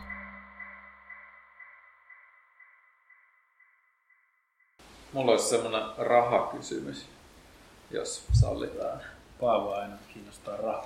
Niin, raha kiinnostaa. Tota, no jos katsoo tavallaan vähän etäältä amerikkalaista keskustelua näistä kysymyksistä, niin kuin Build Back Better ja, ja niin päin pois, niin hahmotushan, sehän näyttää siltä, että se hahmotus on, että, että rahasta ei ole pulaa, että tavallaan vaan kiistellään, että minkälaista infraa ja mitä töitä halutaan tehdä, mutta ja ei myöskään niin kuin kiistellä siitä, että, että tota, etteikö valtio voisi tehdä tämmöisiä operaatioita. Totta kai voi tehdä. Se voi työllistää ja se voi rakentaa tota, raiteita ja ihan mitä hyvänsä se lystää ja se voi auttaa tietyn tyyppistä tutkimusta ja resurssoida sen. Ja, ja tota, tavallaan kysymys on niin kuin mennyt tai se pohdinta on niin kuin liittynyt sitten enemmän inflaatioon, että onko tällä liikaa inflatorisia vaikutuksia. Ja sitten ehkä siihen, että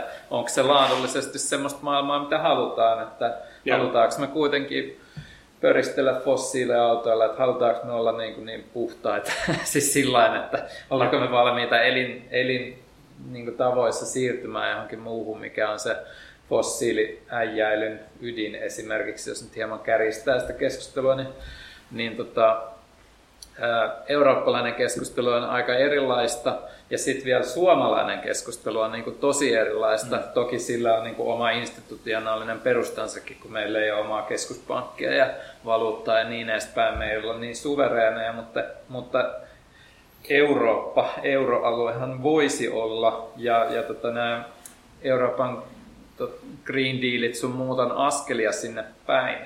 Mutta miten, miten näet, Ville, että mihin se niin kuin riittää? Minusta on hirveän kiinnostava kysymys ja silloin yksi, yksi syy, miksi Yhdysvalloissa puhutaan paljon vähemmän sääntelystä ja enemmän rahasta tai hankkeista, kun puhutaan ilmastopolitiikasta niin kuin Yhdysvaltain liittovaltion tasossa versus, versus Euroopan unionin taso. Euroopan unionilla on tosi vähän rahaa käytössä. Mm. Eli, eli liittovaltiolla on valtavasti rahaa ja, ja valtaa myös investoida sitä osavaltioihin, joten, ja, ja siis siellä selkeästi hän Yhdysvalloissa on niin kuin ekspansiivinen rahapolitiikka ja talouspolitiikka on nyt niin kuin valtavirtaa, että se, se ei ole vaan enää niin kuin vasemman laidan, vaan, vaan poliittisen keskitien ja talous, talousekonomistien keskitien niin kuin näkemys, että et, et tarvitaan niin kuin reaalitalouden julkisia investointeja, jotta ilmastopäästöt pystytään vähentämään siinä tahdissa, mitä pitäisi, ja ylipäätään, että luodaan työpaikkoja tässä niin kuin murroksessa, missä me ollaan, että automatisaatio vähentää niitä koko ajan toisesta suunnasta. Niin, niin tota, Euroopassahan me joudutaan tekemään politiikkaa sit sille epätäydellisissä oloissa, että EUn ensisijaiset välineet on ää, sääntely eli normit ja sitten tota, ää, hinnoittelu eli päästökauppa mm. ää, ja jäsenvaltioissa on se raha. Nyt jännää on tässä se, että Suomi, kun me ollaan tämmöinen pohjoismainen hyvinvointivaltio, jossa on teoriassa iso julkinen sektori, niin meillä ei tunnu olevan koskaan rahaa mihinkään. että miten se voi olla niin, että suomalainen talouskeskustelu poikkeaa tosi paljon siitä Euroopan ja Yhdysvaltain tämänhetkisestä valtavirrasta, että meillä ei vaan koskaan rahaa mihinkään. Ja silloin tulee se kysymys, ja tässä asiassa nyt niin kuin mäkin olen keskitien tulkija, että mä tunnistan, että valtion velkaantumisella on niin kuin että se on relevantti riski ja luottoluokitus on tärkeä asia. Ja, ja olennaista on tunnistaa se, että velkaa ei saa ottaa itse tarkoituksellisesti, alijäämää ei kannata niin kuin rakentaa niin kuin syömämenojen rahoittamiseen, mutta jos me tehdään sellaisia investointeja, jotka tuottaa keskipitkällä aikavälillä tässä tilanteessa, missä meidän pitää muuttaa koko meidän talouden rakenne kymmenes vuodessa, siis päästöjen vähentämisen ja aikataulu on niin kova, niin, niin me kaikki meidän julkiset investoinnit, mitä me nyt tehdään, niiden pitäisi ottaa vähintään huomioon tai olla tämän murroksen ajureita, ja niitä pitäisi olla paljon. Ennen kaikkea liikennepuolella niitä pitäisi tehdä paljon enemmän raideliikenteessä. Ja kun julkinen raha on tällä hetkellä niin loputtoman halpaa ja korkotaso on niin alhainen, taisi myös oikea hetki tehdä niitä. Niin, niin Yhdysvallathan tekee tätä. Se triljoonien elvytysohjelma, joka Bidenilla on, jo, joka on nyt sitten tulossa vielä käsittelyyn, jos on tämä ilmastopainotus. Toisin kuin Trumphan laittoi myös valtavasti elvytystä rahaa, mutta Trumpin rahaa mm. ei ollut ilmastopainotteista. Siinä meni tosi paljon fossiilitaloudelle vielä rahaa. Bidenin tämä uusi paketti kaikkien näiden aiempien päälle on tosi vahvasti niin kuin, ää, puhdasta energiaa ja, ja, ja vihreitä infraa, niin, niin, ja sitten myös tutkimus TKI-puolen rahoitusta, niin mä oon yrittänyt korostaa sitä, että, että EUn elpymisrahastossa on kysymys myös siitä, että me ollaan teknologiajohtajia globaalisti. Me ollaan, rakennetaan sellaista infraa, että meidän yritykset niihin, niitä toteuttaessaan kotimarkkinoilla kehittyy myös teknologiajohtajia. Meidän yliopistoilla ää, ää, on niin kuin johtajuus myös siitä, että kehitetään ratkaisuja, joilla niin kuin ilmastokriisi hillitään. Jos Eurooppa ei tee näitä investointeja, jos Suomi ei tee näitä investointeja, me tehdään vaan sitä sääntelyä ja hinnoittelua ja toivotaan, että markkinat hoitaa loput, niin Yhdysvallat ja Kiina tällä hetkellä julkisen sektorin massiivisella panostuksella tekee tätä murrosta tosi lujaa. Niin sitten me jäädään kyllä myös työpaikoissa ja siinä osaamisessa jälkeen. Että teknologiajohtajuus on tässä iso tekijä ja Suomessa niin kuin tämän keskustelun näkee ei vain julkisissa investoinneissa, vaan meidän tiedekeskustelussa. Nyt kun on puhuttu siitä, että miten tämä hallitus, joka sanoo, että tehdään tieteen ja koulutuksen kunnianpalautus. No, hallitusohjelmassa vähän lisättiin rahaa tieteeseen ja koulutukseen ja poistettiin edellisen hallituksen leikkauksia ja päästiin melkein niin kuin palaamaan niin kuin normaalille käyrälle. että et Sipilän hallituksen niin kuin leikkaukset saatiin niin kuin melkein poistettua sieltä välistä. Mutta eihän se vielä ole mikään kasvuohjelma. Ja nyt kun meillä alkaa taas niin sanotusti rahaa loppua, kun keskusta on sitä mieltä, että pitää ruveta leikkaamaan, niin sitten sieltä tieteestä oltaisiin taas säästämässä. Samaan aikaan, kun EU-elpymisrahastosta tulee kertavuoteisiin panostuksiin myös tiedepuolelle, niin kuin vihreään digiinfraan ja sen, sen kehittämiseen, niin tähän on ihan hölmöläisten homma. Että meillä ei ole koskaan Suomessa oikein rahaa panostaa tulevaisuuteen, on tämä meidän diskurssi. Ja sehän on niin valtion budjettimenettelyn ongelma, että tuottavimmat investoinnit, eli tiede, tutkimus, tuotekehitys, ää, tulevaisuuspanostukset on ne, jotka putoo ekana aina neuvotteluissa, jos halutaan säästää. Mm. Koska olemassa olevan rakenteen pönkittäminen ja ylläpitäminen, sosiaaliterveydenhuollon menot, niitä on tosi vaikea niin kuin, leikata ilman rakenteellisia muutoksia, nekin on vaikeita, se me ollaan nähty. Niin, niin yleensä siis Suomessa niin kuin budjettikuri johtaa siihen, että tulevaisuuspanostukset putoaa, putoaa ekana pöydältä. Ja siihen meillä ei ole tänä aikana varaa pitkälti vastaa omaakin analyysiä ja mitä ollaan viimeaikaisiin tutkimuspapereihin kirjoitettu juuri Suomen osalta, että sitten kuitenkin viime kädessä sen talouskurin alisteisiksi jää myös sitten ehkä tämmöinen tavoitteellinen tai suunnitelmallinen ympäristöpolitiikka, johonka kytkeytyy mm. sitten innovaatio- ja koulutuspolitiikka. Kyllä. Että sehän on poliittisesti sitten niin kuin akuutti ja tärkeä. Se tärkeää olisi osoittaa, että nämä on investointeja, jotka tuottaa myös siis taloudellista hyvinvointia ja luo kestävää mm. kautta tulevaisuuteen. Se on tärkeää. Mutta meillä tämä niin budjettikuri menee tämmöisen pitkäaikavälin kestävän talouden ajattelun edelle. Ajatellaan, että toi olisi jotenkin kestämätöntä tai holtitonta. Mutta nämä investoinnit ei ole sellaisia, se pitää vasta perustella. Jotenkin henkilökohtaisesti, kun ei ole tätä poliittista vastuuta, niin tekisi mieli kuitenkin viedä se vielä pidemmälle se se niin kuin, että rahaa on, tai se ei ole este siinä mielessä, että jos me ajatellaan tätä siirtymäpolitiikkaa ja näitä ekologisia toimia, niin ihan kaikki siellä ei välttämättä ole sillain, niin kuin kasvu, kasvuyrittämiseltä ja investoinnilta kuulostavia juttuja, niin kuin vaikka joku tiettyjen maiden uudelleen metsittäminen tai soiden ennallistaminen tai, tai jotakin semmoista, jolla voidaan saada päästöjä leikattua tosi paljonkin, mutta eihän se ole mitään liiketoimintaa, tai ainakin sitä on vähän vaikea mieltää semmoisena. Paitsi siinä vaiheessa, kun me aletaan oikeasti saada hiilelle ja hiilinieluiden hinta, niin, niin silloin, niin, silloin me saadaan toi niin. myös niin markkinatalouden piirissä kannattavaksi. Periaatteessa joo, mutta kyllä se sittenkin saattaa niin kuin jossain tämmöisessä sosiaalisessa tai kulttuurisessa mielessä tuntuu, niin kuin, että ei toi kyllä ole mitään tuottavaa hommaa. Siis se on vaan sellaista hommaa, mitä joo. pitäisi tehdä, mutta toi, toi, toi niin kuin tietty talouspoliittinen ajattelu ei oikein mahdollista edes ton, niin kuin tommosen työllistämisen ajattelua, vaan päinvastoin, että mieluummin pidetään työttömänä, joka sitten luo tietynlaisia edellytyksiä tietyn tyyppiselle kasvutaloudelle. Ja tähän on ongelma, että meidän pitäisi saada niin kuin hinta myös luonnonsuojelutyölle ja, ja hiilinieluille. Ja siinä mielessä mä oon kannattanut ajatusta, että me ruvettaisiin miettiä, että jos päästökauppa toimii päästövähennysten puolella, niin miksei voisi olla hiilinielukauppa jos jollain tavalla, joka kannustaisi lisää hiilinieluja. Ja me eletään maailmassa kuitenkin, jossa rahatalous niin kuin ohjaa sitä, mihin resurssit laitetaan, niin me voidaan olla tyytämättömiä siitä ja sanoa, että tästä pitäisi irtisanoutua, mutta se ei ole niin kuin musta niin kuin Et mä en näe sellaista skenaarioa, missä semmoinen muutos tehtäisiin niin kuin, ää, toimivasti, tai, tai että sillä olisi demokraattista enemmistöä, ää, tai että siihen saataisiin talousjärjestelmä mukaan. Niin sitten meidän realistinen vaihtoehto on se, että me, me saadaan ekosysteemipalveluille ja luonnoille, luonnolle sellainen niin kuin arvo, että sitä kannattaa myös taloudellisesti nähdä niin kuin panostettavana kohteena. Ja silloin me rikotaan tuo jännite, mistä sanot, että, että se kulttuurinen käsitys, että mikä on työ, mikä on tuottavaa, niin se meidän pitää muuttaa. Et, et, et Suomessa niin kuin paljon tehdään talkootyötä ja hyvän tekeväisyystyötä ja futisseurat ja, ja nuorten harrastukset pyörii sillä, että siellä ihmiset tekee sellaista, mitä me ei niin kuin määritellä työksi tai tuottavaksi.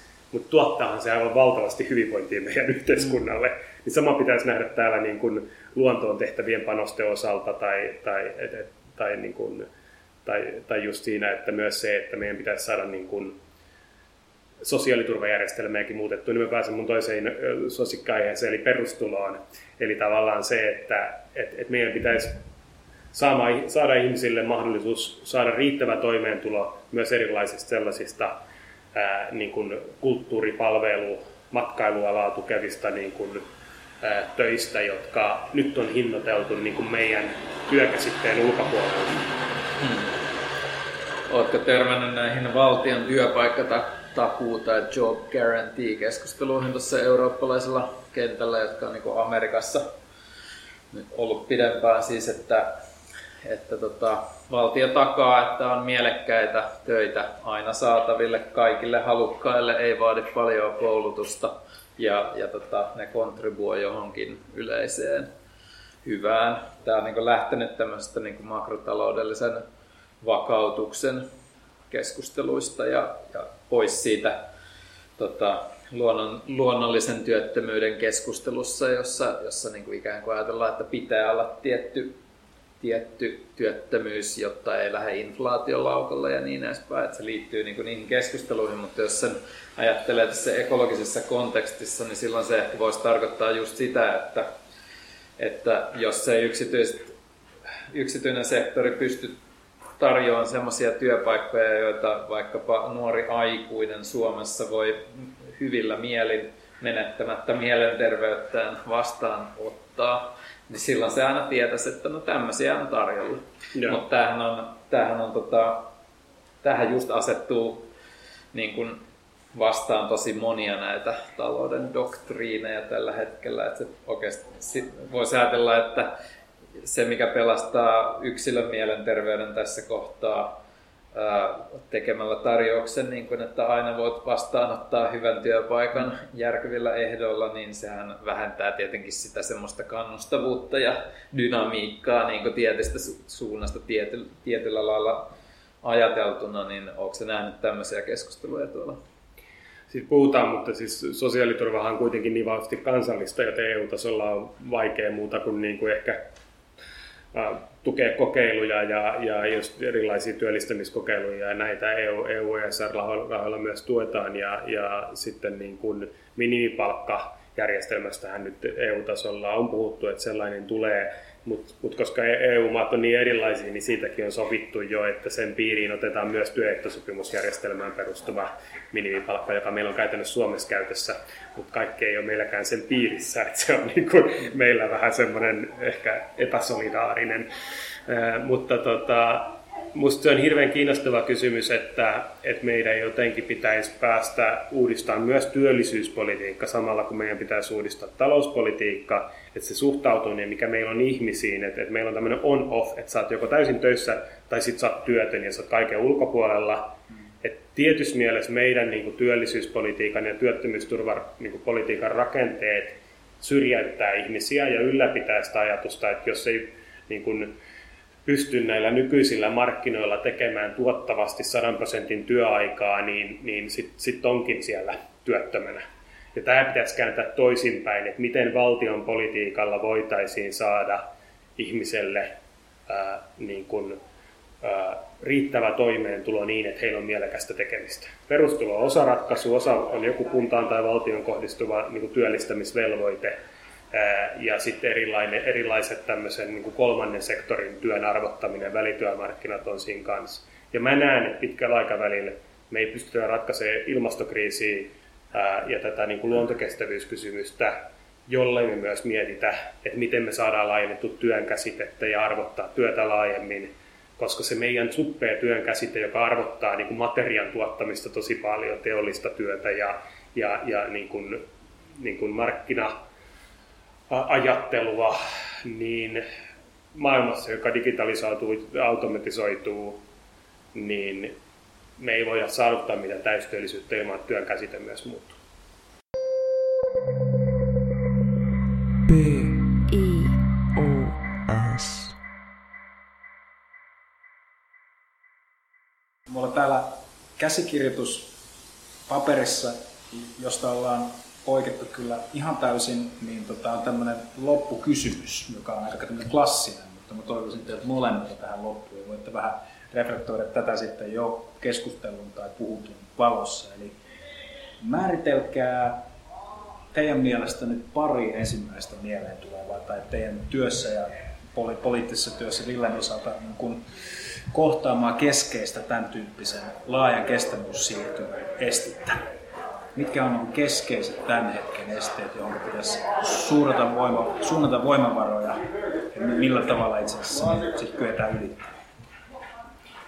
Jos mä aloitan, niin mä sanoisin, että suurin este tällä hetkellä on se, että, että tota, on niin valtaepätasapaino, että niille, jotka haluaa ja joilla on intressi säilyttää niin kuin talousjärjestelmän nykyisellään, niin, niin, niin tota, niillä on niin kuin suhteessa kohtuuttoman suuri valta niihin toimijoihin, niin, puhutaan niin yrityksistä kuin yksilöistä kuin, kuin, niin kuin varallisuudesta laajemmin, että mihin se on keskittynyt, niin niin tota, ne on isoja, jotka ovat aiheuttaneet ilmastokriisin ja heillä on intressi periaatteessa korjata tämä hitaasti. Hmm. Ja ne, jotka haluaa, on muutoksen ajureita. Myös siis meillä on paljon yrityksiä ja meillä on niin kuin sijoittajia, jotka on muutoksen ajureita, mutta heidän suhteellinen valta on pienempi. Ja jännällä tavalla niin kuin jopa niin, että sijoitusmarkkinat tuntuu nyt etenevän tässä muutoksessa nopeammin. Jopa keskuspankkerit, jos me mietitään eh, Euroopan keskuspankin ulostuloja ja Euroopan investointipankin ulostuloja, niin siellä nähdään, totta kai niin kuin riskianalyyseissä nykyään yhä enemmän nähdään, että ilmastokriisi tulee maksaa niin paljon, että heidän pitää saada arvotettua koko heidän rahapolitiikkaankin, investointipolitiikkaan se, että joka rahan käytön pitää olla nyt pitkällä aikavälillä kestävää. Että se se niin kuin rahapolitiikka ja, ja sijoitusmaailma muuttuu lujaa. Mutta mut jännä piirre on se, että poliitikkojen ympärillä käytävä keskustelu, niin siellä jopa niin kuin suojellaan jotain mennyttä teollisuutta usein enemmän kuin nykyistä. Saatikka sitten, että puhuttaisiin, että mihin se menee tulevaisuudessa ja millä se pärjää tulevaisuudessa. Ja tämä niin kuin paradigma, että et, et jos meidän, niin kuin, me saadaan niin kuin muutettua se mentaalinen asenne, että et, et niin kuin ylipäätään meidän tulevaisuuden selviytymiselle luonto- ja ilmastokriisin ratkaisu on niin kuin välttämätöntä, ja että me halutaan olla tämän niin kuin ratkaisun kehittäjä. Että otetaan siihen niin kuin positiivinen niin kuin ratkaisukeskeinen suhtautuminen, niin, niin musta on se kaikkein suurin asia, että jos tämä saadaan käännettyä niin Suomessa kuin Euroopassa, niin me pärjätään. Hyvä. Siinä oli yksi, mutta se oli laaja hyvä. Keskityin siihen. Joo, erittäin hyvä. Paavo. Niin, mäkin varmaankin vaan toistan itseäni tästä aikaisemmasta keskustelusta, mutta, mutta tota, kyllä se mulla menee siihen, siihen ajatukseen väistämättä, että meidän talousajattelu on sellaista, että se tuntuu blokkaavan ymmärrystä siitä, että mitkä on ne konkreettiset asiat, joita meidän pitää saada tehtyä. Toi, toi työllisyysjuttu on yksi, että koska me ei voida suoraan ajatella, että no, valtio vaan työllistää tarpeellisiin, tarpeellisiin tehtäviin. Niin koska tehtäviä on. Tehtäviä olisi. Kuten siirtymätyöllisyys taulusta näemme. Niin, niin, tota, niin sitten me väistämättä joudutaan semmoiseen niin aika erikoiseen asetelmaan, jossa me niin pohditaan, että no miten me saataisiin jotenkin, mitä ne mekanismit on, jotka tuuppaa niin kuin ihmisiä ottamaan vastaan joitakin työpaikkoja tarjoamatta niitä työpaikkoja suoraan tai miettimättä niiden töiden sisältöjä juurikaan. Me ollaan semmoisessa ihmeellisessä limbossa, jossa tota, ei vaan voida olla sillä lailla, että tuossa on rahaa, tuossa on työtehtävä, jos kiinnostaa, niin tuu tekemään. Ja sama juttu kaikkea infraan, että ei voida niin kuin suunnitella järkevää infraa ja vaan toteuttaa se, vaan ollaan sillä että no ei meillä oikeastaan ole tämmöiseen, jostain syystä meillä nyt ei ole rahaa, vaikka me ollaan huomattu pandemiankin jälkihoidossa, että sitä on käytännössä rajatta ja se oltaisiin voitu suunnata voimakkaasti näihin. Nyt se tultiin kuitenkin alun ihan hyvien keskustelujen ja tavoitteiden ää, jälkeen se tultiin suunnanneeksi aika lailla niin kuin sinne sun tänne ja tosi vahvasti fossiiliseen teollisuuteen ja sen ympärillä pyöriviin juttuihin. Ja tota, siinäkin menetettiin se momentti, jossa yhtäkkiä tuntui, että esimerkiksi suomalaisessa poliittisessa ja asiantuntijakeskustelussa hän hetken aikaa mietittiin tosi kovasti erilaisissa pyöreissä pöydissä, että nyt pitäisi tuupata satoja miljoonia tai muutama miljardi johonkin hyviin juttuihin, niin mihin me nyt oikeastaan sitä sitten laitetaan? Ei ollut mitään suunnitelmaa, vaan ruvettiin laatia jotain kriteeristöä, että no sen pitää olla väliaikainen ja tehokas ja jotenkin neutraali ja objektiivinen ja harmiton ja kiva ja vihreä ja muuta. Ja sit niiden perusteella sitten ruvettiin vähän miettiä, että mikä voisi niinku olla tämmöinen. Ehkä keksittiin jotakin, ehkä ei, mutta ei ollut valmiina semmoista, että no, invest- että nämä ja nämä investoinnit joka tapauksessa pitää saada yhteiskunnassa aikaiseksi, jotta meidän liikenne muuttuu tämmöiseksi energiatommoiseksi maatalous vielä kolmanneksi. Niin, Meillähän on tosi paljon Suomessa vielä semmoista ajattelua, että että niin kuin tavallaan niitä asioita, mitä tar- pitäisi tehdä ilmastokestävyyden ja, ja pitkäaikavälin kestävän tulevaisuuden kannalta, niin jos joku niitä ehdottaa, niin ne edelleen niin tuimataan tavallaan epärealistisina, että näissä meidän valitsisissa olosuhteissa toi ei ole nyt edes mm. pöydällä, jolloin me ei päästä ikinä tekemään sitä muutosta, koska koskaan millään yksittäisellä hetkellä systeemirakenteen muutokseen ei olekaan rahaa tai, tai tahtoa. Mutta siinä mielessä se, mitä sä sanot, on se, niin kuin sä puhut tavallaan talousrakenteiden muutoksen välttämättömyydestä ja mä puhuin ajattelutavan muutoksen välttämättömyydestä. Jos ne kaksi yhdistyy, mm. niin me ollaan jo tosi pitkällä. Kuulostaa aika hyvältä paketilta. Kyllä. Tota, niin, eikä ruveta pistää pillejä pussiin. Tota, Tämä oli siis Bios Live Podcast Vallisaaresta Biosin tutkimusasemalta ja käsiteltiin siirtymäpolitiikan tota, niin, kojelautaa ja kaikkea muutakin tässä, tässä matkan varrella. Kiitos Ville. Oli ihan loistavaa, että pääsit, pääsit paikalle. Ja kiitos, oli ilo. Kiitos. Kiitos myös Paavolle ja tota, kuulijoille vielä sen verran, että tosiaan kojelauta, Biosin määrittelemä kojelauta löytyy osoitteesta kojelauta.bios.fi. Suositellaan lämpimästi myös vierailua täällä Vallisaaressa Helsinki Biennaalissa, joka vielä on joitakin viikkoja auki. Hyvää ja tarpeellista ja hienoa taidetta paljon nähtävillä. Ja tota, sitä rataa. Kiitoksia myös kuulijoille ja eiköhän me lähdetä virittelemään purjevenettä sillä tavalla, että päästään tota, takaisin Helsingin keskustaan. B